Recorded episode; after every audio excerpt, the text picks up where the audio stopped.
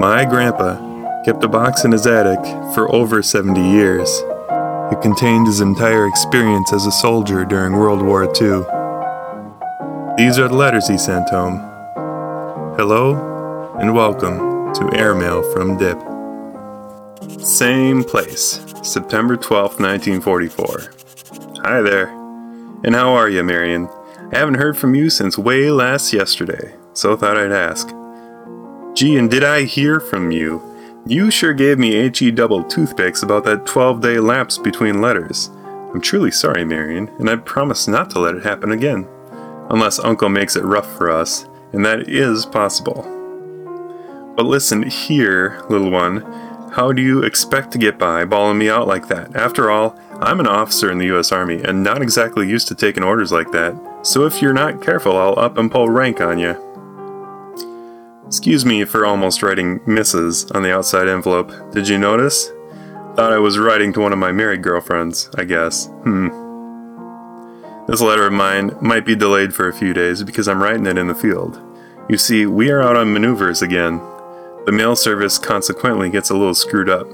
More than usual, I mean. This living in the field has its discomforts and disadvantages, but I sure like it better than staying in camp and following a monotonous training schedule. Don't have anything startling to say tonight, Marion, except that doggone. I wish I were back there now. It must be perfect weather. I can just about smell the neighborhood bonfires of raked autumn leaves. There used to be always three or four gutter piles burning down the block. It's a silly thing to think about, I guess, but somehow it's one of those memories that means home.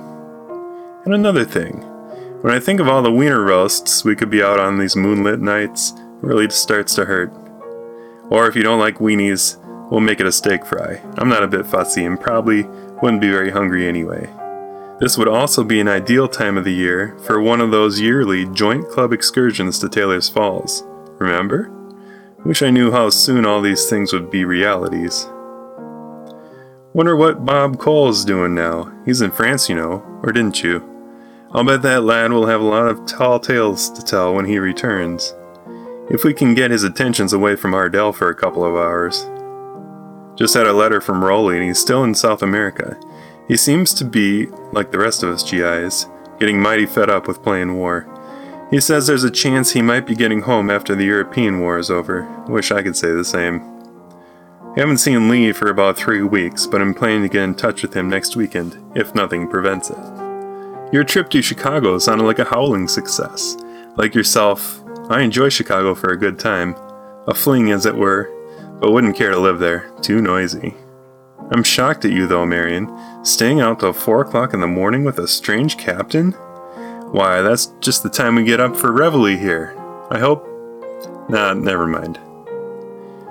That thing you've got to surmount before your champ of second flight at Meadowbrook is spelled obstacle. I know, because I looked it up in Webster's collegiate, collegiate, college, well, dictionary.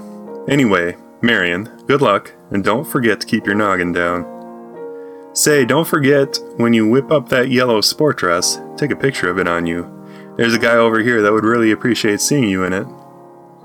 Now, if you don't mind, Marion, and I know you don't, I'll say goodnight. Oh, just a minute. Let me have your key and I'll open the door for you. There. Good night. Love, Dip.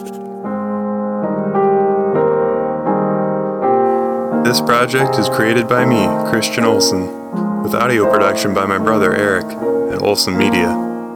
The piano music is performed and arranged by my other brother, Jonathan. For more information, follow along at airmailfromdip.com. And for more photographs, follow Airmail from Dip on Facebook and Instagram.